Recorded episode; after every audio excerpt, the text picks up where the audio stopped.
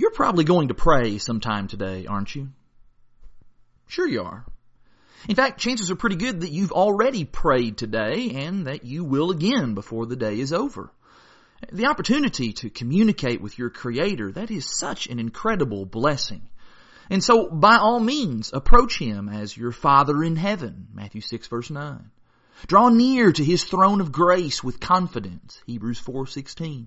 Cast all your anxieties on Him, knowing that He cares for you, 1 Peter 5 verse 7.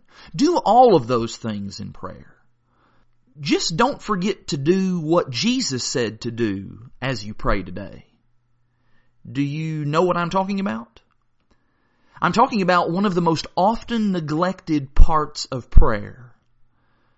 In Mark the 11th chapter and in verse 25, Jesus said, whenever you stand praying, forgive if you have anything against anyone, so that your Father also who is in heaven may forgive you your trespasses.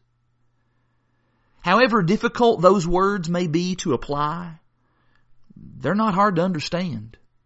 There's no need for you to parse the Greek or to dissect the tense of the verb. Jesus plainly says, whenever you pray, forgive. If you have anything against anyone, forgive.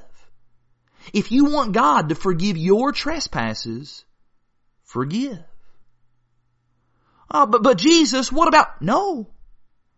Ah, but you don't understand what they, no. This is not optional equipment here. Jesus does not give any exemptions. There are no loopholes. Whenever you stand praying, Jesus says, forgive. And so, who is it that you need to forgive today?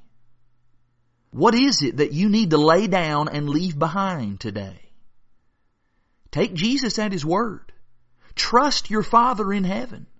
That unforgiven burden, it's not worth getting in the way of your prayers.